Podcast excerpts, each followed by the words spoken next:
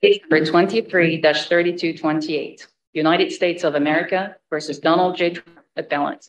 Mr. Sauer for the appellant, Mr. Pearce for the appellate. Sauer, good morning. Before you get started, can I just get uh, a couple of things on the record? Uh, Our jurisdiction was challenged by an amicus, but from your reply brief, you are not questioning our collateral order jurisdiction. Correct. We can, we, we defend the collateral order jurisdiction. That's Right, right. correct, Your Honor. And then also, you have either abandoned or not made the Fifth Amendment double jeopardy argument before us. We have framed the double jeopardy argument as arising principally from the impeachment judgment clause. So we haven't argued that if you go straight to the double jeopardy clause, that that alone would result in reversal, focusing on the impeachment judgment clause. Now that incorporates principles of double jeopardy, Right. but, but we haven't said a straightforward directly under the double Right. jeopardy clause in this court at this time. Go time. ahead then. Well, Thank you. before that occurs, then I do want to speak to you a little bit more about jurisdiction because we still have to satisfy ourselves that we have the jurisdiction. So um, even though you believe that there's interlocutory jurisdiction with respect to the collateral order doctrine, how do you place that in line with Midland's asphalt case, which specifically says in a criminal case, your jurisdiction needs to stem from the Constitution or be explicit as well in statutory law. We have three responses to that, if I may, Your Honor. Uh, One is, of course, that if you look at the language of Midland asphalt, what Justice Scalia is discussing in that case is particularly right, the, a, a situation where the right is one, uh, uh, the legal and practical value of which would be destroyed if it were not violated before trial. And these claims of absolute immunity fall right in the heartland of that description of that right. Uh, that's been reinforced by the But Supreme how do you deal with explicitly Yes. stating that? Because we don't have an explicit um, communication here with respect to any, um, anything in the Constitution or statute. Yeah, I, I respectfully disagree with that. The doctrine of presidential immunity arises directly from Article 2, Section 1 in the Executive Vesting Clause, and it's reinforced by the plain language of the Impeachment Judgment Clause, which specifically refers to trial. Remember, what Midland Asphalt is talking about is situations where uh, the right not to be tried is at stake, and it distinguishes that from the right, the remedy for which is a dismissal of an indictment. So when you're talking about the right not to be tried, we have the clearest and most explicit reference to trial of any of the clauses in which the Supreme Court has found interlocutory jurisdiction. But there have been other circuits that have indicated on the issue of immunity, Midland asphalt still applies. Yeah, not presidential immunity with respect. To this That's court's what you're making your Yeah, distinction. Right. And well, I, what I would say is this court's decision in Cisneros explicitly says, you know, right there in it, it says most separation of powers claims may not be subject to interlocutory view, but there are some that may. And then it goes on to say presidential immunity arising from the separation of powers, citing Clinton against Jones. So Cisneros, I think, expressly contemplates that there be interlocutory jurisdiction in this sort of claim. And that's further reinforced by the court's subsequent decisions in Rose and Rostenkowski uh, situations where, where the court said, look, there's a speech and debate claim, and there's also another claim that's, it isn't derived directly from the Constitution, but it's closely akin or analogous to such a claim. Again, about explicit, because in the double jeopardy trial um, um, scenario, you have twice put in jeopardy. So you cannot be tried again in that regard. Then in the speech and debate, it says shall not be questioned. So the language was explicit. You're not giving me anything that says explicitly in the uh, references that you cite. I have two responses to that. One is the plain language of the impeachment judgment clause, which says that only the party convicted shall be subject to indictment, trial, judgment, and punishment according to law. But So that's right if you take the negative inference, correct? Uh, That's that the plain language supports that. We've argued from the very beginning that it is the which that is the natural and ordinary meaning the impeachment judgment clause. So that is an argument that that is explicit. And also point out that this court in Rose, in Rostenkowski, in Cisneros, express, expressly held this is not a magic words requirement. In other words, it isn't that you've got to say it's got to say right there in the text of the Constitution or a statute that this is a right not to be tried. It's that one, the right once formulated has to explicitly include the right not to be tried, and that's why what actually the, the, the language that's previously in Midland asphalt is heavily emphasized by Justice Scalia is the situation where uh, uh, there's interlocutory appeal when the right, it's a right, the legal and practical value of which is destroyed if it's not vindicated before trial. There's similar language in Cisneros. And for all those, I also, I'd also point out that the government also has not challenged the court's jurisdiction. It has We conceded. have to be Absolutely. secured yes. in our own jurisdiction. Yeah, yeah. all the- Okay. uh, hasn't the Supreme Court itself referred to the uh, Midland asphalt as a suggestion Uh, uh, I, yeah, I'm not aware of that, but I in think, digital equipment. gotcha. Yes, Your Honor. I believe Your Honor is correct about that. I think that's an excellent point, and that's reinforced by this court's case law in Cisneros, Rose, and Rest- Restentowski. Uh, turning to the merits, if I may, Your Honor.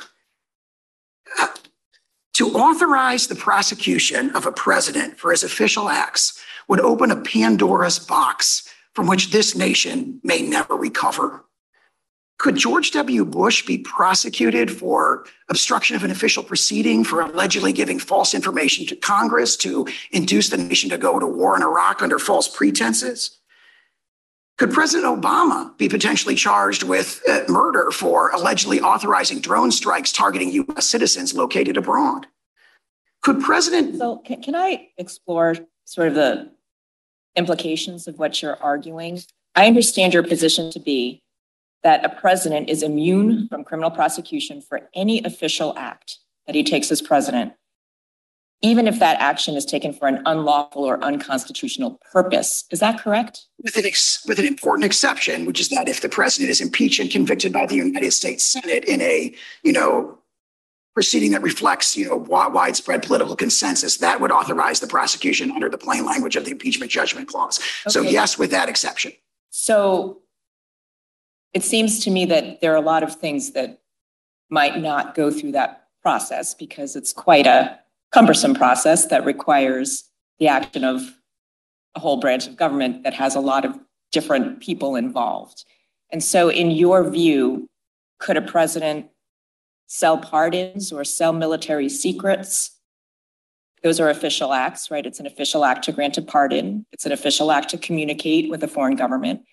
And such a president would not be subject to criminal prosecution? Uh, the sale of pardons example is an excellent example because there were allegations about a sale of a pardon essentially when it came to President Clinton's uh, pardon of Marc Rich and the US DOJ carefully considered and for the very reasons we've emphasized in our brief, decided not to prosecute President Clinton with that because it raised concerns about whether or not a president can be prosecuted for his official acts. There's actually an op-ed in the National Review from Arthur Andrew But, but your position is that he can't be prosecuted for that unless he's impeached. That was, as long as it's an official act. I mean, certain cases, purely private conduct under Clinton against Jones, he'd be subject to prosecution for that so long as he's not in office. Could- But could as long as it's an official act. Could a president order SEAL Team Six to assassinate a political rival?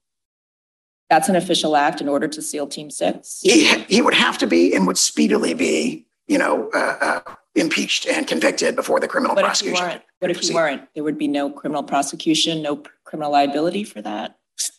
Chief Justice's opinion in Marbury against Madison and uh, uh, uh, and our constitutional tradition and the plain language of the impeachment judgment clause all clearly presuppose that what the founders were concerned about was not I asked you a yes, no, yes or no question. Could a president who ordered SEAL Team Six to assassinate a political rival who was not impeached, would he be subject to criminal prosecution? if he were impeached and convicted first. And so So your answer is is, no. is my answer is qualified yes. There's a political process that have to occur under our, the structure of our Constitution, which require impeachment and conviction by the Senate. In these exceptional cases, as the OLC memo itself points out from the Department of Justice, you'd expect a speedy impeachment and conviction. But what the founders were much more worried about than using criminal prosecution to discipline presidents was what uh, James Madison calls in Federalist Number 47 the, the you know the, the newfangled and artificial treasons. They were much more concerned about the abuse of the criminal process for political purposes to disable the presidency from factions and political opponents. And of course, that's exactly what we see in this case. I've, I've asked you a series of hypotheticals about criminal actions that could be taken by a president and could be considered official acts. And I've asked you, would such a president be subject to criminal prosecution if he's not impeached or convicted? Requirement, And your answer, your yes or no answer is no. I, I believe I said qualified yes if he's impeached and convicted first. Uh, we But may my, be saying the same question was, okay, so he's not impeached or conviction, convicted. Let's put that aside. You're saying a president could sell pardons, could sell military secrets, could order SEAL Team Six to assassinate a, a political rival. Sale of military secrets strikes me as something that might not be held to be an official act. The sale of pardons is something that's come up historically and was not prosecuted. But your brief So- says that communicating with an executive branch agency is an official act, and communicating with a foreign government is an official act. That's what presidents do. They're very strong situation. There's a very strong examples of potential official acts. If you look at what Chief Justice said him against Madison. He said, rising directly under Article 2, Section 1, that the, uh, uh, uh, the courts, that the president's official acts are, quote, never examinable by the courts. And he says it like four different times on pages 164 to 166. Well, let me ask you about that then, counsel, because your position is, as I understand it, if a president is impeached or convicted, impeached and convicted by Congress, then he is subject to criminal prosecution, correct? Yeah, be it necessary, said to January Is that a yes? Yes, yes. Okay, so therefore, he's not completely and absolutely immune because under the procedure that you concede, he can be prosecuted if there's an impeachment and conviction by the Senate. Very, very formidable structural check against the astonishing radical action of prosecuting a former president. Official. Correct, but you're conceding that presidents can be criminally prosecuted under certain circumstances. Specifically, if they're impeached and convicted, I think that's the plain language of the impeachment judgment clause. And isn't that also a concession that a president can be criminally prosecuted for an official act? Because presidents can be impeached for official acts. Under those unique circumstances. Correct. But given that you're conceding that presidents can be criminally prosecuted under certain circumstances, doesn't that narrow the issues before us to can a president be impeached? Um, I'm sorry, can a president be prosecuted without first being impeached um, and convicted? It, it, it, all of your other arguments seem to fall away. Your separation of powers arguments fall away. Your policy arguments fall away if you concede that a president can be criminally prosecuted under some circumstances. disagree with that. The Constitution in the Article 2, Section 1 vesting clause, as interpreted very clearly by Chief Justice Marshall in Marbury against Madison, says Article 3 courts lack jurisdiction to engage in examination of the president's official acts. That's But been you just reaffirmed by conceded that, that Article 3 courts can do so if he's been impeached and convicted. Constitution makes a carefully balanced, explicit exception to that principle in the impeachment judgment clause. So the problem for the separation of powers, the Constitution does this in many other situations where it engages in a balancing. What the framers were most concerned about was not the notion that the president would never be prosecuted for things that outrage his political opponents. What they were concerned about was politically motivated prosecutions. But they didn't say the president can never be prosecuted. They, uh, they set up the separation of powers and they created a very narrow exception Correct, that would but- allow prosecution in those cases. But once you concede that there's not this absolute immunity, that the judiciary can hear criminal prosecutions under any circumstances, you're saying there's one specific circumstance, then that means that there isn't this absolute immunity that you claim. I'm not aware of any uh, case or constitutional doctrine that would say the Constitution sets up a very strong principle and it creates a very narrow exception, and therefore the exception just makes the the, the principle vanish. I, I just disagree. That's not what I'm, I'm, I'm asking you. I'm saying that you're coming before us and saying that there is this absolute immunity that is grounded in the separation of powers, that the judiciary can never sit in judgment on what the president is doing. But you're conceding that that's not true because under some circumstances, the judiciary can do that. That's all I'm saying.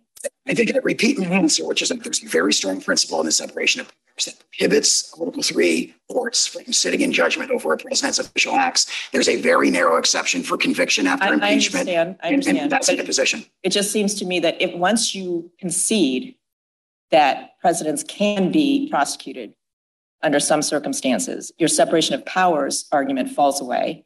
And the issues before us are narrowed to are you correct in your interpretation of the impeachment judgment clause? Does the impeachment judgment clause actually um, say what you, you say it says? That's, that's all that's really we need to decide. I respectfully disagree with that. I respectfully disagree with that. There is a strong principle. It's reinforced by Chief Justice Marshall in Marbury against Madison. He did not say we can never sit in judgment over a president's official acts, but because it can be convicted, therefore we can do it whenever we want to. He said the exact opposite. He says they are never they are never examinable by the courts. So And that's we answering the larger question about whether there's presidential immunity from criminal prosecution for official acts? Or are we looking to a standard on a motion to dismiss, which says, look to the allegations, take those as true, and then look to whether or not we should be looking at official acts in that uh, lens? actually both threshold question raised district court judgment is essentially there's no such thing as criminal immunity for a former president. And therefore, the district court never reached the second issue, which is if you actually look at the face of the indictment, are these all official acts? Uh, uh, we have strong arguments on both of those things. The notion that criminal immunity for a president doesn't exist is a shocking holding. It would authorize, for example, the indictment of President Biden in the Western District of Texas after he leaves office for mismanaging the border allegedly and let a Texas jury and Texas judge sit in judgment over the validity of But his you acts. with also respect to the border. indicated earlier that um, when there were pardons or when people were not prosecuted, not everybody goes through an impeachment proceeding before they actually get prosecuted because that's within the discretion of the prosecutor. only for subordinate officers. So as the OLC memo points out very clearly, the founding, the founders, the framers actually in the Constitution Convention clearly contemplated that that sequence that I've described would be mandatory. He would have to be impeached and convicted first before he could, you could go on But to. impeachment also only deals with certain crimes, bribery, treason, high crimes and misdemeanors. Yeah, and if you look actually at what is said in the Federalist number 65 by Hamilton about that, high crimes and misdemeanors basically cover anything that the U.S. Senate makes a political judgment justifies removing him from office and authorizing But a prosecution. prosecutor is impartial, does not make political judgments, assumingly, to charge. I think that that eh, has no basis in the context of the current prosecution, where the current incumbent of the presidency is prosecuting his number one political opponent and his greatest electoral threat in this particular. Asking you from the standpoint of what the impeachment judgment clause is designed to do, that it limits itself to certain acts. And then therefore, and if um, convicted, as you indicated, impeached and convicted thereafter could be a, um, prosecution. But not everybody goes through that process. And of course, it's limited to the certain actors in that regard, but not everybody has to go through that process. Prosecutors later on can come into information and evidence after they've investigated to make their determinations about what they'd like to criminally prosecute. So you. you're not always confined to whatever would be in the impeachment judgment clause. Whatever the whatever the practice has been with respect to subordinate officers, the, fra- the evidence from the founding generation is clear as you cannot do that with respect to the. Right. And this is one example of many that's reinforcing all the Supreme Court's case law, the uniqueness of the presidency and the person who occupies the office of the presidency. So, for example, you get repeated statements in Nixon against Fitzgerald, it's reaffirmed in Trump against Mazars, reaffirmed in Trump against Vance, and so forth about the unique nature of that particular office. But and therefore, it's even under um, Clinton, where there's a deal cut, under um, President Nixon, where there's uh, pardon given, there's an assumption that you could be prosecuted because why enter into those particular acts? those examples are examples of purely private conduct. For example, Clinton against Jones makes very clear that the stuff that President Clinton cut an indictment deal about by admitting to certain wrongdoing in exchange for not being indicted was purely private conduct. Nobody has contended that the president's immune from prosecution for purely private conduct. It's a question is, can you be indicted for official acts? And you referred to the, the, the, the pardon of President Nixon. We have two things to say about that. President Nixon was accused of a wide range of purely private conduct. He was facing potential indictment for that at the time so the pardon was issued. Back to purely private conduct. If we go to the indictment, they are not alleging purely, um, they're alleging that this is private conduct, but subject to fraud, not official acts. So why don't you speak to that since you said that we have to look at the broader question as well as the indictment? Yes, Your Honor. Uh, uh, so the allegations of the indictment allege only official acts. The only way to even characterize them as private acts is to turn to the alleged motive or purpose for them. So their whole theory, their characterization of the language in the indictment is, oh, we're alleging purely private conduct because it was engaged in for particular purposes. And that's foreclosed by a very long and strong line of Supreme Well, how Court does the precedents. Blassingame case fit here that we, this um, circuit, uh, distinguish office seeker versus office holder in terms of how you're committing the acts? This Blassingame strongly reinforces what was said, has been said in Supreme Court cases in Stump against Sparkman, going back to, for example, Marbury against Madison, where it's the nature of the act itself. I understand the Blassingame opinion to reinforce that by saying it's an objective. They use the word objective multiple times. Objective context specific assessment. It does not turn on the purpose or motive. That was strongly pushed in Blassingame, and this court properly rejected. That's consistent with Nixon against Fitzgerald, Bradley against Fisher, Spalding against Vilas, Judge Hand's opinion in Gregoire. I mean, that's the strongest, uh, uh, strongest principle of law in this I'll context. turn to my colleagues because I've taken up your time, but we'll give you what you need. Um, With respect to the actual indictment, it does not gloss over what, you know, and put it in terms as you're describing. So if we look at the face of the indictment as to what's charged, when it's gone through a grand jury process, unlike the impeachment judgment clause, how do we look at those particular acts as described? Because we have to take those at face value. There's clear guidance on this from Nixon against Fitzgerald, where Nixon against Fitzgerald, the allegation was President Nixon had unlawfully terminated a whistleblower, essentially.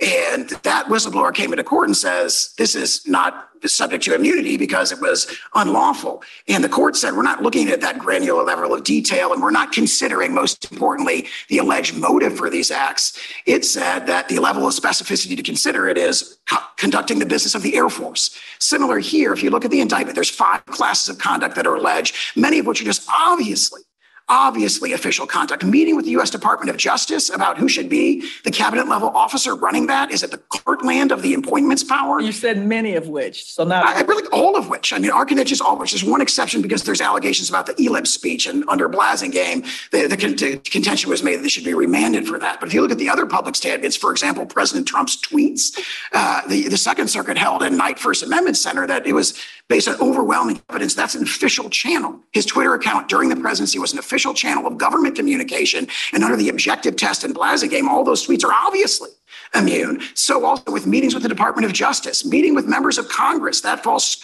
right within the heartland of Article 2, Section 3, which authorizes the president to communicate with Congress about the matters that he views as expedient. Let me ask you, first of all, I don't, I don't believe you were counsel then, but what about the two concessions made uh, in the first impeachment proceeding and then in uh, Trump v. Vance that impeachment should be stayed uh, and wait until he's out of office when he would be subject to criminal liability? As to Trump against Vance, it was purely private conduct that involved a subpoena, a criminal subpoena for tax records that long predated President Trump's time in office. So it was purely private conduct. The concession that he could be subject to prosecution is also correct. As for the, the, the impeachment brief, for example, that they've cited in their briefs, what that says is we have a judicial process in this country, period. We have an investigative process in this country to which no former officer is immune. It did not say there could never be raised an immunity defense. It said criminal process I'm can go forward. uh, there's a quote in the congressional record in which your counsel, I'm sorry, your client said through counsel, no former office holder is immune from investigation and prosecution. Investigation is what, uh, there's no immunity to. Well, uh, uh, uh, that may be true of subordinate officers, but as to the principal officer, the president, he is immune unless he is impeached and convicted. he- Again, it comes back to the He point made. was, he was president at the time and his position was that no former office holder is immune. And in fact, the argument was there's no need to vote for impeachment because we have this backstop, which is criminal prosecution. And it seems that many senators relied on that, in voting to acquit. That relies on speculation.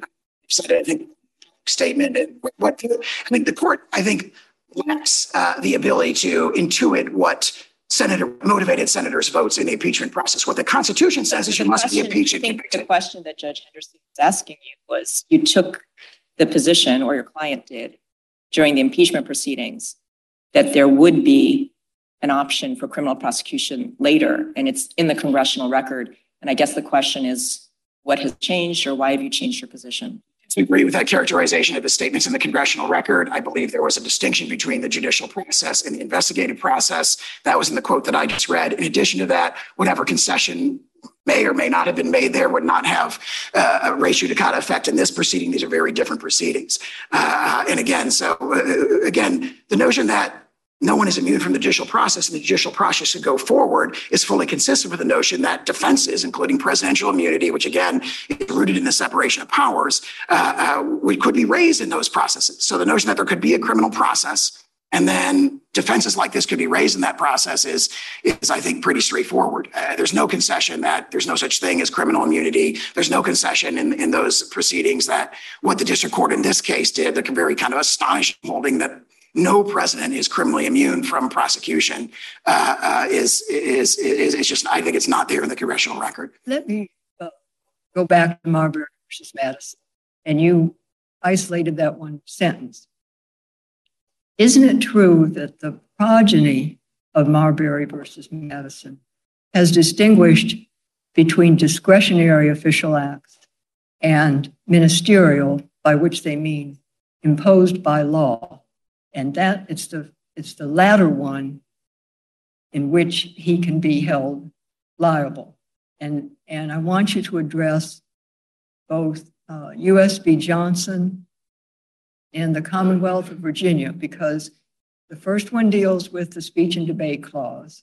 And uh, the Supreme Court said, in essence, lop off all of the evidence uh, dealing with the speech and debate. He can still be prosecuted, that is, that congressman, uh, or I think it was conspiracy to defraud the US or something. And then in the Commonwealth of Virginia, you had the judge who had been charged with uh, a crime under which you could not discriminate in picking jurors based on race. And I, my reading of that case is that, the language that you isolate in your reply brief, that it could just as easily be done, that is the choosing of the jury, a ministerial act by someone on the street.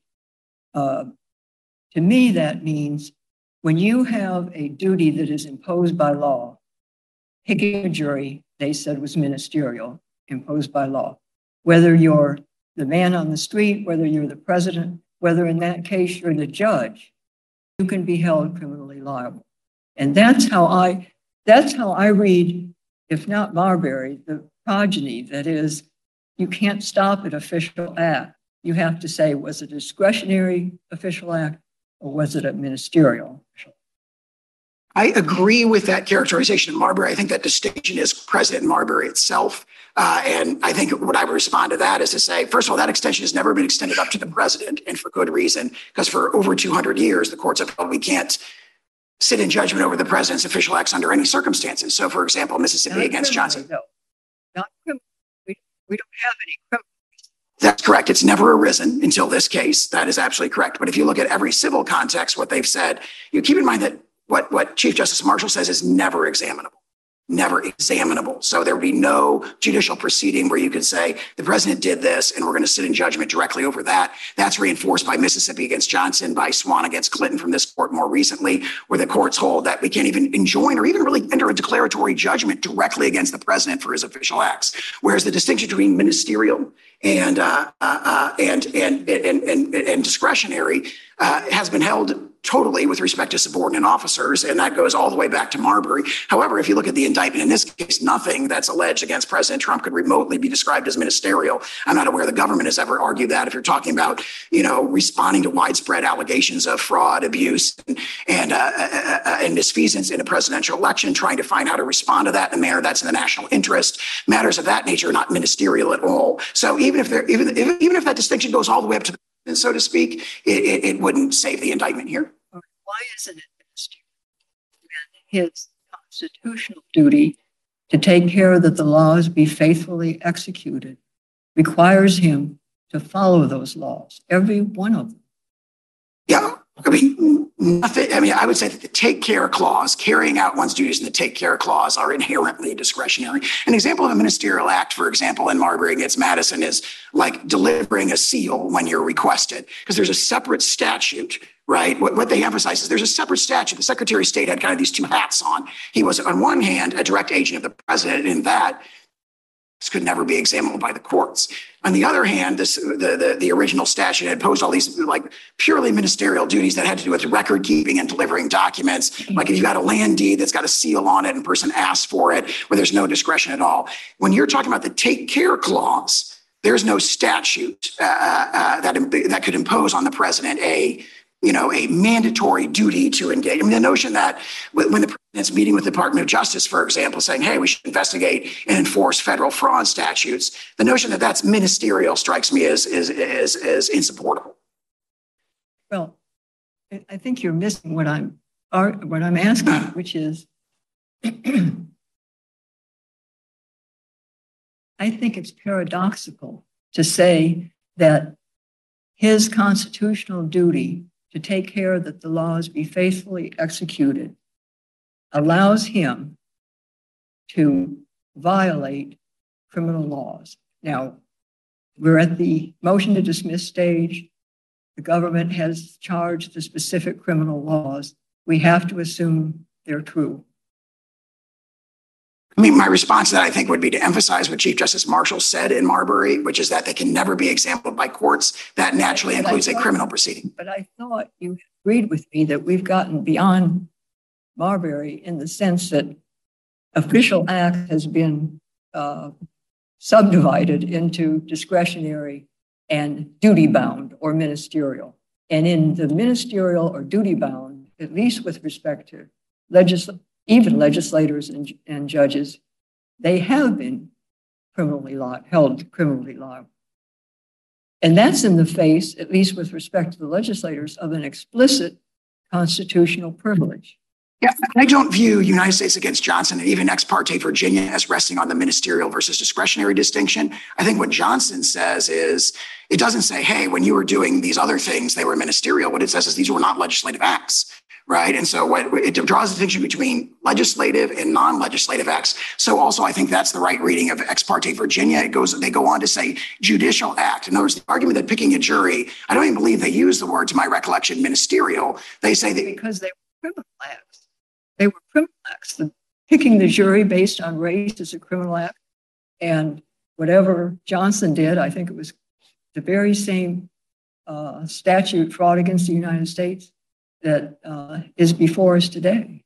Again, I would say that the distinction in those cases is between, in the judicial case, Johnson, le- judicial, or sorry, legislative, sorry, the legislative case, Johnson, is between legislative acts and non-legislative acts. The distinction in ex parte Virginia is between uh, judicial acts and non-judicial acts. That phrase is used. And here, the distinction is between presidential acts and non-presidential acts. And everything that's alleged in the indictment is a presidential act. Uh, Your Honor, I see. I. May I? Um, there are a number of precedents or cases in which the Supreme Court has reviewed actions by the president. Um, the seminal case of Youngstown Sheet and Tube, where the Supreme Court reviewed Harry Truman's seizure of the steel mills during the Korean War.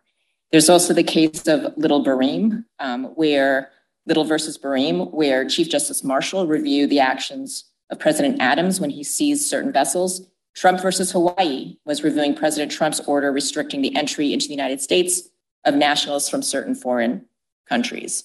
How does that square with your position that the judicial, judiciary can never review executive action? All those cases fall squarely within the well-established exception in Ex parte Young, where the, the, judiciary is allowed and does frequently issue declaratory judgments, injunctions, judgments against subordinate officers. Wait, these are presidents. These are presidents. Harry Truman was the president when he seized the steel mill. How does that comport with your theory? Granted, in that case was an injunction against the Secretary of Commerce, not against the president. This court has reaffirmed very recently that you cannot issue an injunction directly against the president. The court has no jurisdiction to do that. Cannot enter. It strongly indicates in Newdow against Roberts that the court can't even enter a declaratory judgment. Can review presidential action if, on paper, they direct their judgment to a subordinate officer. Is that what you're saying? Because these are presidential actions. The court can definitely enjoin the actions of subordinate officers that violate the Constitution. That is ex parte Young. All the cases fall within. I'm asking you a different question because these are presidential decisions, presidential actions. And you're saying that the court can review presidential actions as long as when they issue the judgment, they issue it to a subordinate. In direct context, it can directly sit in judgment over the president's official acts. It's been established for over 200 years. You're using the impeachment judgment clause essentially as a negative implication with respect to that the civilian officer or president, of course, has to be impeached and convicted, and then nevertheless thereafter. If there is an acquittal, how are you using it in that regard? Because sometimes, and particularly in this case, the acquittal can arise from lack of jurisdiction, not actually trying the merits of the case. The uh, impeachment judgment clause doesn't distinguish between those sort of merits related uh, acquittals and non merits related acquittals. Acquittals, frankly, the same sort of thing comes up in just criminal prosecutions under the double jeopardy clause, where you know a, a determination that the defendant is acquitted does not necessarily reflect an actual determination that they're not factually guilty. And in fact, this is emphasized in the OLC memo that they themselves address that actually, you know, that determination often re- re- reflects things that are distinct from the merits. So that doesn't, I think, in any way undermine the sort of double jeopardy force, so to speak, of the impeachment judgment clause. And one of the briefs indicated that Jack Smith um, is improperly appointed. Do you have a position there? It's a very persuasive brief, but I can see we have not raised it in this case. I think it raises very powerful questions, but we haven't raised it in this case at this time. Just about the effect of Blassingame.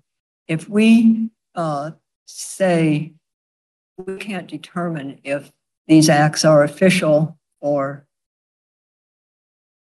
private, I want to stay away from that. I'm going to say ministerial or discretionary. Um, and Blassingame characterized it in terms of office seeker versus office holder. What is your position about would we have to remand it for the district judge to decide in the first instance whether these uh, various the four points that the defense has made uh, against imposing criminal liability uh, hinge on whether the acts are ministerial, discretionary, official, private, however you want to characterize. I use the phrase from Clinton against Jones, which says purely private conduct is what can be, uh, you know, subject to judicial process after a president leaves office. In response to your question, our principal position is you can look at this indictment and it alleges official acts and it can be ordered to be dismissed. We we acknowledge though that the district court didn't reach that issue, but Blassingame did remand, and the court absolutely has the discretion to remand to the district court for the application of the doctrine of criminal immunity in the first instance. And we admit that that would be a natural thing for the court to do. To the specific acts. Correct. Yeah. In other words, if the court holds that there is presidential immunity, which it should, then remand to the district court to say, okay, go through the indictment and or else hold factual findings and so forth to decide how it applies to the conduct alleged in this case. We acknowledge that, that would be the court has the discretion to do that, and that would be a natural course. Uh, and if there are no further questions, um, I, I have one more question. So, under the framework established in or discussed in Nixon versus Fitzgerald, we're supposed to conduct a balancing test where we balance the need for the asserted immunity versus other public interests.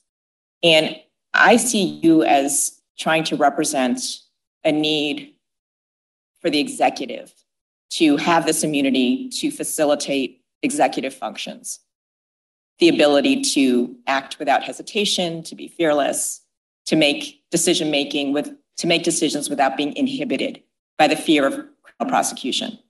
But it seems to me that there are some other Article 2 interests here that are countervailing. For example, under the on Article 2, um, there's an executive vesting clause. And so there is an interest of the executive branch as an institution to have constitutional um, executive power vest in a newly elected president. There's also an executive interest as an institution in law enforcement, in enforcing criminal laws.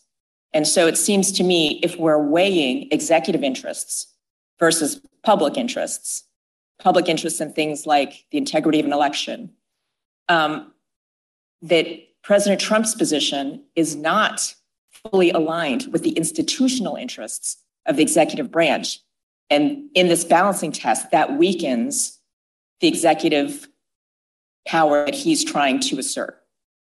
I say three things in response to that. First of all, Nixon against Fitzgerald emphasizes that the most compelling consideration when one considers what it describes as policy considerations rooted in our, or in the separation of powers is the rendering of the executive branch official unduly cautious unduly cautious in the exercise of highly controversial and sensitive decisions that come up all the time. If a president has to look over his shoulder or her shoulder every time he or she has to make a, con- a, a controversial decision and worry after I leave office, if I go into jail for this, when my political opponents take power, that inevitably dampens the ability of the president. No, I understand that that's your position, but I guess I'm asking you, what about other Article 2 interests? That's one interest, but there are other Article 2 interests in play here too and they seem to be countervailing the interest in executive vesting, the interest in law enforcement. Those are also executive branch interests. And how should that affect the analysis? Those, to the extent the court conducts a balancing, our principal positions, you can go back to Marbury versus Madison and adopt a categorical rule, which is also referenced in Nixon against Fitzgerald.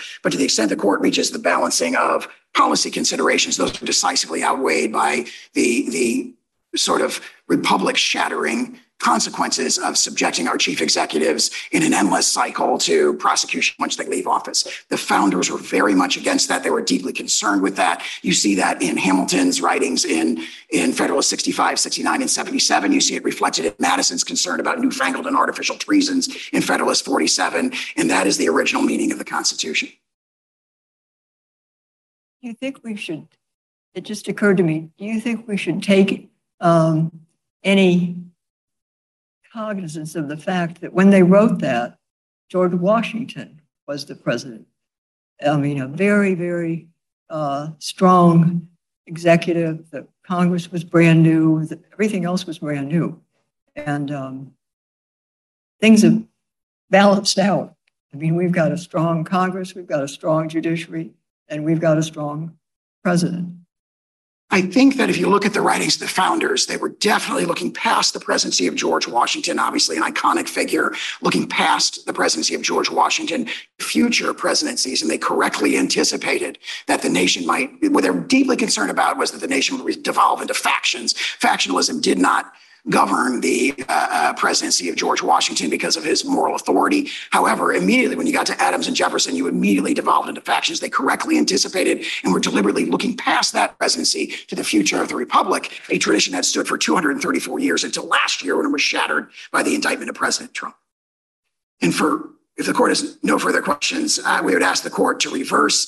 And uh, if the court rules against us in any respect, we renew our request that the court uh, uh, stay its mandate to allow us to seek further review, both en banc and for Supreme Court review. And you do have five minutes. Rebuttal. Thank you, Your Honor. Okay. Mr. Pearce. Good morning, and may it please the court. Never in our nation's history until this case as a president claimed that immunity from criminal prosecution extends beyond his time in office. The president has a unique constitutional role, but he is not above the law. Separation of powers principles, constitutional text, history, precedent, and other immunity doctrines all point to the conclusion that a former president enjoys no immunity from criminal prosecution. At a minimum, this case, in which the defendant is alleged to have conspired to overturn the results of a presidential election, is not the place to recognize some novel form of criminal immunity. Now, I want to start Thank you. with jurisdiction, as uh, Judge Childs raised. It is our view that the court has and should entertain both claims before it. Uh, with respect to the immunity claim, uh, I think this court's decision in Cisneros, 10 years after Midland Asphalt, did allude to a type of separation of powers uh, claim that would involving presidential immunity. I think Judge Henderson pointed out the Supreme Court itself has uh, acknowledged that this idea of an explicit guarantee is, is more of a suggestion than some sort of statutory prescription. But there's been no cases since then that have actually used that word suggestion to follow up on that line of thinking. Uh, within the Supreme Court, I, I, I, I don't believe there have been cases, but certainly this court in Cisneros, as well as in cases also post Midland Asphalt, like Rose, Rostenkowski, and Durenberger, have, have recognized that this type of a separation of powers claim, when you're talking about immunity, is something for which a collateral order, uh, appellate jurisdiction on a collateral order theory is And available. there are also um, other circuits, I think it's first, second, and 10th, that keep following that line of thinking with respect to Midland's asphalt requires an explicit constitutional or statutory language that says you cannot be tried. So, so two responses. One, I think in cases like Cisneros, this court has spoken otherwise, but i i nonetheless, I think the only one there is the First Circuit's decision in Joseph, where it was the case of a judge seeking a criminal, uh, raising a- an immunity defense to a criminal prosecution. Um, as this court acknowledged in, in both, uh, I believe, Rostenkowski and Durenberger, that's in some tension with, or it didn't acknowledge that, but the case, uh, the court there talked about Claiborne and Hastings, which are Ninth Circuit and Eleventh Circuit cases. Uh, I think Judge Easterbrook, in his shock opinion, noted that when it deals with a personal immunity like that, it's different than the kind of transactional immunities that were considered in the 10th and the Second Circuit cases. At the end of the day, I think we do so sort of a small point of common ground between us and the defendant. We do think that with respect to jurisdiction, there is a little bit of a different inquiry with respect to a president. We don't think that carries over to the merits in the least. And I think United States versus Nixon is sort of the perfect example of that. There, the court said it would be unseemly to hold the president, to require the, the, the president to go into contempt. Uh, nonetheless, reaching the merits, of course, rejected President Nixon's absolute uh, executive privilege claim and uh, required that the. You don't see a distinction on the civil versus criminal context because the cases I'm referring to are civil uh, criminal cases. So uh, I don't, uh, and Rose said as much here when talking about civil and criminal with respect to speech or debate. Uh, and again, I mean, I, I know that I know this Nixon versus Fitzgerald is a civil case, and we strongly disagree that it should be applied here for many of the reasons that Judge Pan set out. But I do think with respect to the immunity, uh, again, given the language in Rose, that would supply basis for this court to entertain the immunity claim. But now, why, why aren't you taking the position that we should dismiss this appeal because it's interlocutory? Doesn't that advance your interests? Uh, our, our interests are twofold. One, as, the, as in United States versus Nixon, it is doing justice. And then a second is indeed to move promptly to uh, satisfy and vindicate the public's and the defendant's interest in a prompt resolution of this trial. But doing justice means getting the law right. And it's our view that uh, e- even if uh, a dismissal on jurisdiction might move this case faster, actually, empirically, that's hard to know. Uh, we just don't think that's the, the right analysis here on either immunity or uh, the second claim. So we, we have a line of cases, um, including Kramer versus Gates and American Hospital Association versus Azar. Um, it says that we can assume hypothetical statutory jurisdiction and reach the merits of a case. Statutory jurisdiction being distinct from Article 3 jurisdiction, which we could never assume because that implicates the power of the court to act. So if we had discretion to reach the merits versus um, just dismissing this case under Midland Asphalt, which I think is a strong um, precedent, which suggests that this appeal is interlocutory and not does not fall under the collateral order doctrine.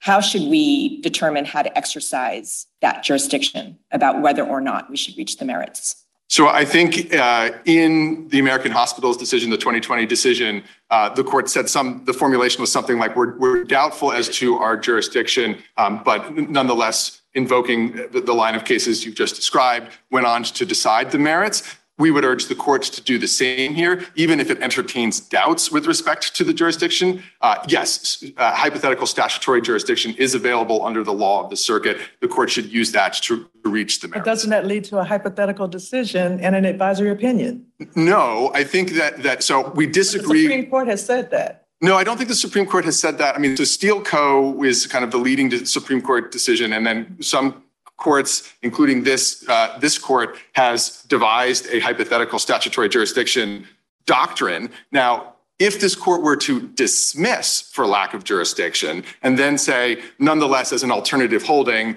you know, here's how we would come out on the merits. That I think would be improper, um, uh, and I and I that is what I understand the American Oversight Brief to be suggesting at footnote 11 on page 20 of its brief. That I don't think is something the court could do. I understand the hypothetical statutory jurisdiction piece to allow the court to say, you know what, this is hard. Uh, there might be arguments on both sides. Uh, we think that there is. We, we assume hypothetical statutory jurisdiction. We move forward. We decide the merits. Now, let um, me ask you about Marbury Madison. What's your interpretation of its progeny, or even the that uh, the case itself? Uh, so, our interpretation is is much closer in line with what I think I heard Judge Pan setting out, and, and similar to, to yours. It certainly does not erect a unreviewable power for the presidency. I think the, the sort of the prime example of that is the Steel Seizure case, the Youngstown case. Um, uh, th- that was President Truman closing the steel mills. That was the court coming in and reviewing that. Um, we see that all the way through to the present, uh, and so it's it's hard to see any world in which the court just says, you know, we can't we can't intervene here. We do see. I, I accept the court's uh, Judge Henderson, the distinction between uh, sort of ministerial and discretionary acts. Compliance with the law is not some sort of discretionary call, right? It is something that the, the uh, I, I, fully endorse or agree with the idea of the paradox of a president, uh, on the one hand, having the Article 2 take care responsibility, and on the other hand, sort of seeing the law as, as compliance with the law as optional. Let me switch and ask you how do we write an opinion that would stop the floodgates? Your uh, predecessors in their OLC opinions recognized that criminal liability would be unavoidably political. So, a couple of responses. For one, of course, that was with respect to a sitting president. I think the analysis is, is extraordinarily different with respect to a former president, which which OLC in that very same, I'm sorry. But not with respect to uh, being necessarily political.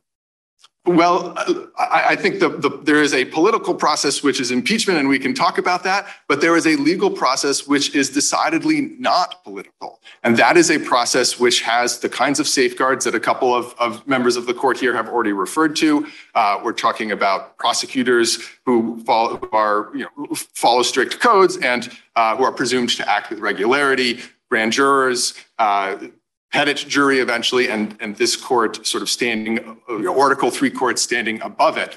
But I also want to push back a little bit against this idea of a floodgate. At least since the Watergate era, 50 years ago, has there been widespread societal recognition, including by presidents and the executive branch, that a former president is subject to criminal prosecution. And Nixon was not about private conduct. Uh, Nixon was about, among other things, using the CIA to try to interfere with an FBI investigation. He then accepts a pardon, understanding that after having resigned, right? So again, I think that also undermines this impeachment first argument. Uh, after Nixon, we, we then see a series of independent and special prosecutors investigating a range of different types of conduct. You saw uh, independent counsel Lawrence Walsh in the Iran Contra affair. That's an example that the defendant invokes in his reply brief. In chapter 27 of that report, the independent counsel assumes that President Reagan is, is subject to prosecution and says, but we don't, we didn't get there evidentiarily, right? There were not, not that, we thought there was some sort of immunity. Um, and that has continued through to the present. Uh, and so this notion that we're all of a sudden going to see a, a floodgate, I think the you know, again, the careful investigations in the in the Clinton era uh, didn't result in any charges. The fact that this investigation did doesn't reflect that we are going to see a sea change of vindictive tit for tat uh, prosecutions in the future. I think it reflects the fundamentally unprecedented nature of the criminal charges here. Never before has there been allegations that a sitting president has, with private individuals and using the levers of power, sought to fundamentally subvert the democratic republic and the electoral system. Uh, and frankly, if that kind of fact pattern arises again, uh, I think it would be awfully scary if there weren't some sort of mechanism by which to reach that uh, in, criminally. In your brief, you raised um, some sort of lesser immunity potentially applying. Want to speak to that? Uh, I do. We don't think that's a, a, a, comes into to play here. I think the, the, point was in some sort of more challenging cases, uh, it might be that um, where a president is operating under uh, extraordinary time pressure has to make a very difficult kind of national security type of, of decision. You know, do I go in and uh, commit this kind of, uh, do, we, do we order the, the drone strike under these circumstances? You know, a president will often have a cadre of lawyers to uh, advise him or her. The lawyers say, uh, Madam President, we'll get, we'll get you a memo in, in two months. That's not going to be enough in that situation. If there were a drone strike, civilians were killed, that theoretically could be subject to some sort of prosecution um, as, as murder. I think that might be the kind of place in which the court would properly recognize some kind of immunity.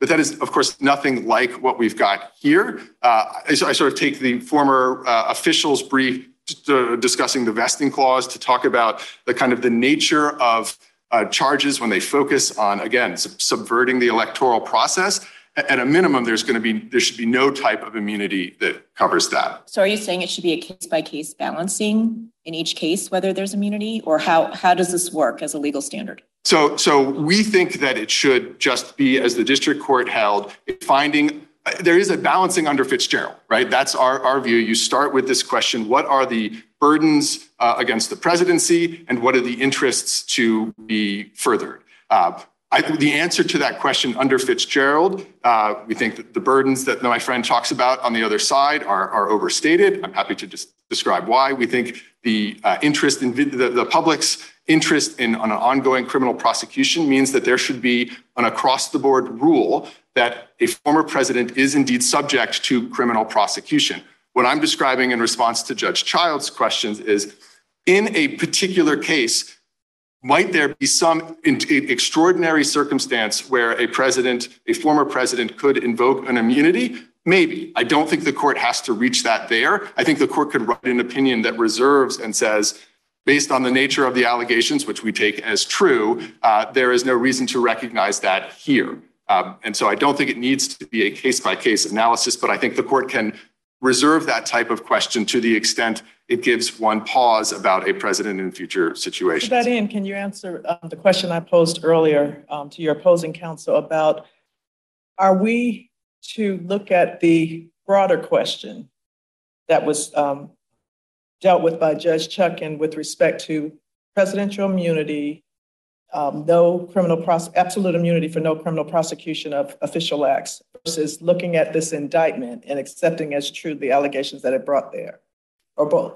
So we have a strong preference that the court adopts the former view and looks at the, the question in the, in the way of, as the district court did, which is to say, based on questions of separation of powers, of constitutional text, history, precedent, uh, is there in fact immunity for a former president?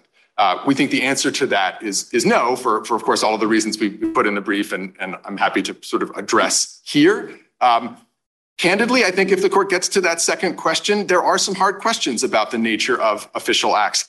And frankly, as I think Judge Pan's hypothetical described, I mean, what kind of world are we living in if, as I understood my friend on the other side to say here, a president orders his SEAL team to assassinate a political rival and resigns, for example, before an impeachment?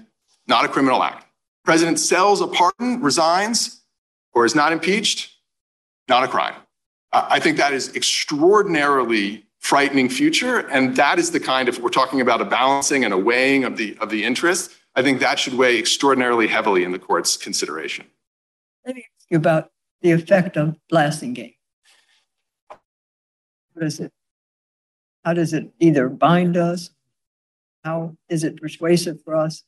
So uh, I think it, it, it, formally has, has no application at all because, of course, very early on in the opinion, the court says we're not dealing with any questions of immunity in the criminal context. I, I tend to agree with my friend on the other side that in many respects, it does reinforce the nature of the Fitzgerald civil outer perimeter standard. It says uh, you don't look at intent or you don't look at purpose. Context plays a, a, a, more important role than often the content of communications. I think that the significant change, of course, is the acknowledgement of uh, the, the looking at a, a, a president, whether that president is acting in his or her role as office seeker or office holder. Um, but again, to go back to my response to Judge Childs's question, although that would change the nature of whether certain may change the nature of whether certain things are or are not official acts in the indictment uh, we just think that's entirely the wrong paradigm to to use. We think under fitzgerald in fact that would be inconsistent uh, with fitzgerald's reasoning and also just irreconcilable with the nature of how criminal law works. I mean to say that we're not going to take account of uh, uh, motive or intent. Uh, there are plenty of acts that that in, that every day. I mean, for example, if I um, were to encourage someone not to testify at trial because I wanted to go on a hike with that person, it's not a crime. If I were to encourage someone not to go on a hike because uh, their testimony at trial, sorry, uh, encourage them to, to skip their trial testimony uh, because they were, their testimony was going to incriminate me, it's the same underlying act.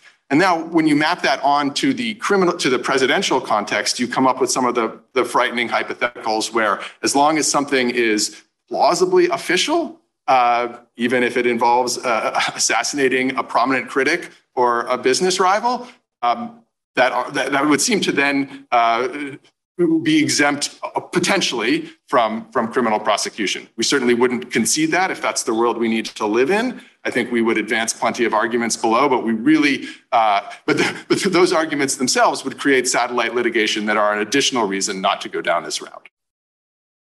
But looking and thinking about your answer about potentially not looking at motive and intent, when there is a criminal prosecution, that mens rea and that intent is part of um, the actual statute charged criminally.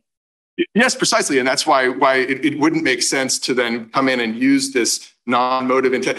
As I understand how Fitzgerald outer perimeter standard might work, it, it could say those types of official acts, uh, official conduct, are, that is something from which the president is immune. You don't ever get to that second question of, uh, well, did that person act then with mens rea? Can we prove it beyond a reasonable doubt? Because it is at least under a theory where it's not available at trial, then there's no way to, to, reach that conduct. When we're looking at this indictment, though, back to um, Judge Henderson's question about the use of Blassingame, some of the acts are same or similar, and there was direct uh, discussion of it in that opinion as determining whether it was office seeker versus office holder. So, do we use Blassingame at least for that?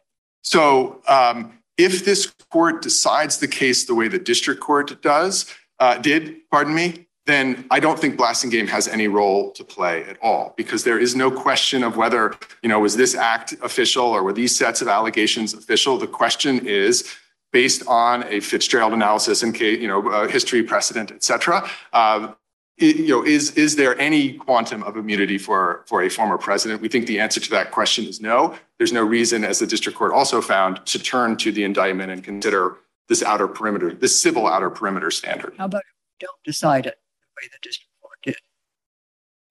If you don't, uh, I mean, I suppose a lot would. On the blessing uh, so there are a lot of different ways this court could, could not decide it that way. I think uh, to, to pick up on my response to Judge Childs, we certainly stand by our, our view in the brief that uh, some substantial number of allegations would fall outside of an, an, outer perimeter, and that I think is enough to affirm. Uh, I think either parties are urging the court at that point to then send, of course, the case back to the district court. I think that then would create a series of challenging questions that I mentioned earlier. Um, what are the what are the evidentiary theories under which that evidence could potentially come in.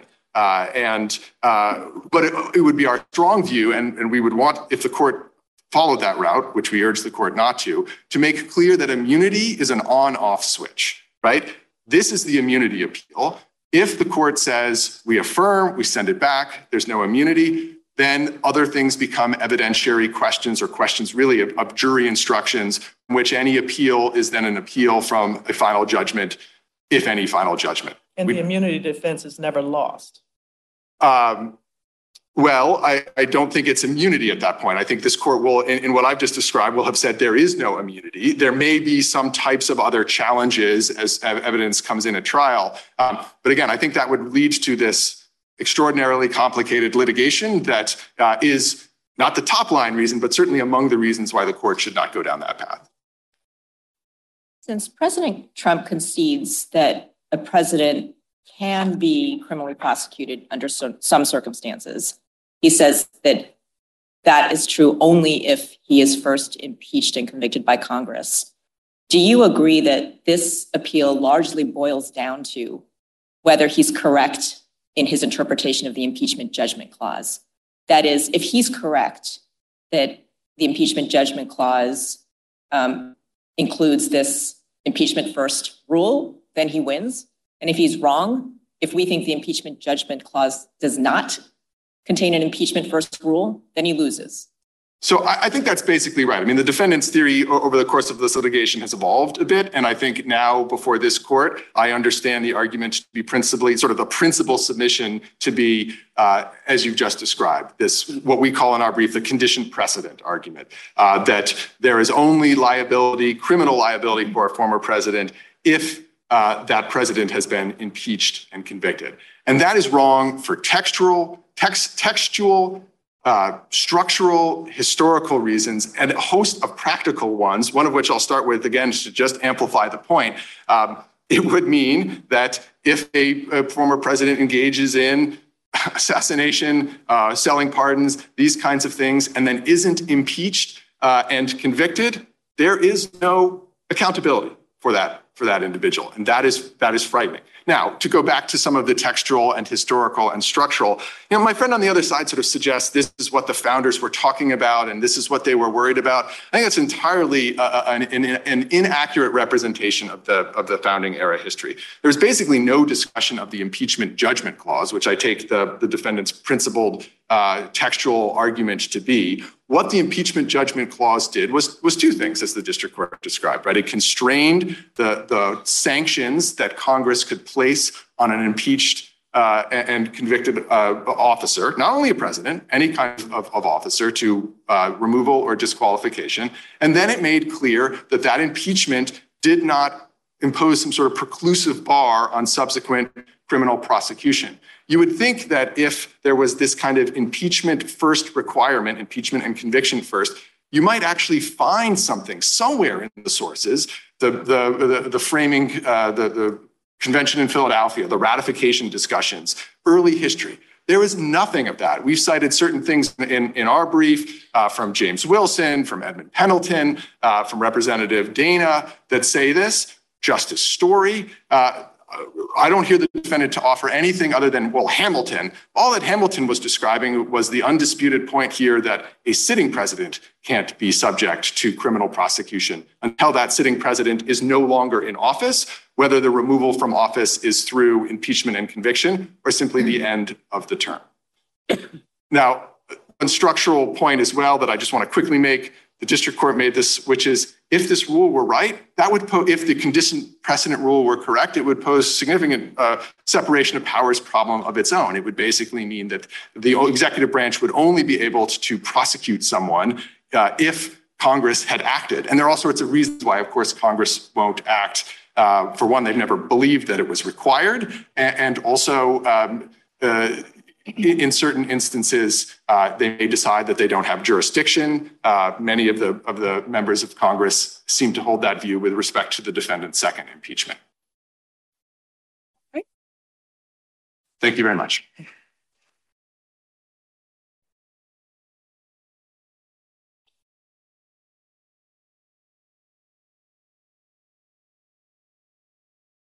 Yes, go ahead. Thank you, Your Honor. And in my limited time remaining, I just want to make three points to the court in response to the opposing counsel's argument uh, there. One is that the opposing counsel used the phrase above the law, saying that an immunity doctrine for criminal immunity would place the president above the law. I would just direct the court's attention to what the Supreme Court said in Nixon against Fitzgerald in the context of civil immunity. They described the allegation that immunity sets the, the official above the law as, quote, rhetorically chilling but wholly unjustified.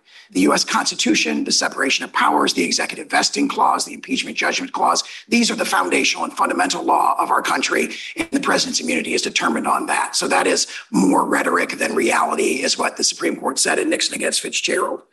Uh, I'd also point out that when it comes to the question of whether or not the indictment alleges solely official acts, the indictment does not allege that President Trump did anything wrong after he left office. So it focuses solely on acts that he took while he was in office. And that's a, a telling indication that we're dealing with official acts here.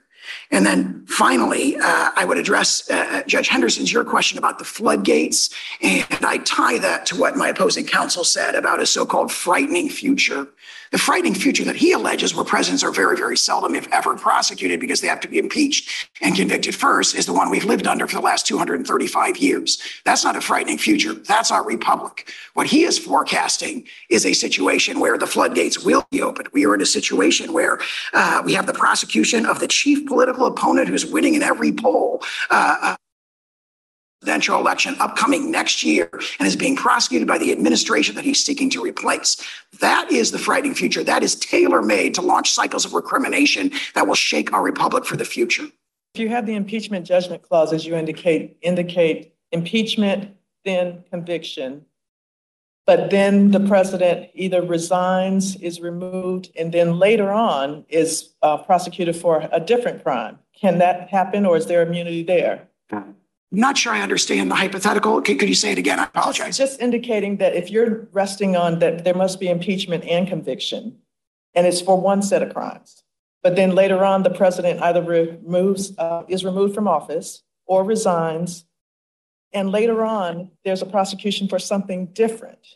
Is there immunity for that later crime? Yes, I think that's the better reason. Obviously, it's not presented in this case because we have a close match between the conduct, the underlying conduct or transaction occurrence that's alleged in the articles of impeachment, of which there was an acquittal, an acquittal, right? Which is the strongest case for double jeopardy and between the facts alleged in the indictment. But if there were like an unrelated prosecution, Because yeah. you just made a statement about he's only being um, prosecuted for crimes while in office. And so that's why I'm asking about leaving office and then thereafter um, being prosecuted for something different. you have to be under the plain text of the Constitution, the best reading would be he has to be impeached and convicted for the thing that he subsequently prosecuted. So if he were impeached, convicted, and removed from office, and they charge him with another official act that was unrelated to the impeachment, I think that what Chief Justice Marshall says in Marbury would still govern. I think that's obviously it's not presented in this case. The court doesn't have to decide it, but that'd be my my answer. So I just want to confirm, your position is if President Trump had been convicted after his impeachment trial on incitement of insurrection, if he'd been convicted, then this prosecution would be entirely proper. Uh, uh, which I would say that if he were impeached and convicted for the same and similar conduct, then that would authorize a subsequent prosecution. Obviously, we have many other issues with So this is- prosecution. Is that a yes? So I Because I think you said in your brief that that impeachment for incitement of insurrection is based on the same or related conduct as that which is in the indictment. there- there- yes, yes, yeah, I agree with that. So if he had been convicted by the Senate, then this prosecution would be entirely proper, correct? Well, I would not phrase it that way because there's lots of other problems with this prosecution that we've raised in extensive pleadings to the district court. He could Well, be prosecuted. Under the impeachment judgment clause, if he had been convicted by the Senate when he was impeached for incitement of insurrection on same or related conduct as what's in the indictment, then this prosecution would be properly brought. This a prosecution could be properly brought.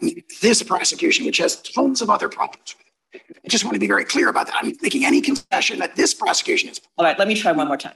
Under your interpretation of the impeachment judgment clause, if President Trump had been convicted when he was previously impeached on same or related conduct as that which is in this indictment, the government could properly prosecute him for that same or related conduct. Yes or no? potentially, provided they qualified with all kinds of other legal doctrines that are violated in this case. So I admit that a I'm only asking you, under your, under your interpretation of the impeachment judgment clause, it, is that proper? Is that allowed? And I stand on my prior answer. I think we're agreeing. I I, I, I understand there might be other reasons why you would challenge this prosecution. I'm saying, based on your interpretation of the clause, this prosecution would be properly brought. If a, again, I would not say this prosecution, be very clear about that. But it's a prosecution based on same or related conduct. This prosecution, which has many other issues related to it, what I would say is that the impeachment judgment, judgment clause authorizes the prosecution of a president who's been impeached and convicted by the Senate, which President Trump All right, we'll make it a hypothetical. Say a president was impeached and convicted on a charge of incitement of insurrection that is under the same allegations as a criminal indictment. He's, he's convicted. Then the government could bring a prosecution for the same or related conduct, correct? Don't disagree with that. Okay. That's it correctly. And then that means that the conduct that's same or related, even if it's official, they, he could be prosecuted for it, correct? If you- You're convicted. Correct. Okay, thank you. But my question goes to after the fact, and the reason I say that, even though you're challenging that these actions are only occurring while president, the district court's decision was that there is no presidential immunity from prosecution for official acts. It doesn't put a time frame in there. And so that's why I'm going to beyond your investigation, your prosecution might not come until later after the president has left office. So are you telling us that we are limited to a time frame in answering this question? I think the time frame is set forth by Chief Justice Marshall against Marbury against Madison when he says never examinable by the courts. So unless there is that that one gatekeeping incident that has to occur, which is impeachment and conviction. The official acts, the court has no jurisdiction to review them under the uh, separation of powers and the executive vesting clause. But that also assumes that an impeachment proceeding occurred. If there is not one, because we discussed earlier that not all officials go through that process. That's Absolutely. a- that's a judgment Right, call right. as to whether that process would even be brought. I would say we have two arguments that reinforce each other. So if there's no impeachment ever and no conviction, then the official acts are immune, period. How, further, the impeachment judgment clause incorporates a doctrine of, you know, a doctrine of double jeopardy that prohibits it, especially in the case of acquittal. So those are reinforcing doctrines that are set forth in the Constitution. If there are no further questions, we'd ask the court to reverse. All right, thank you.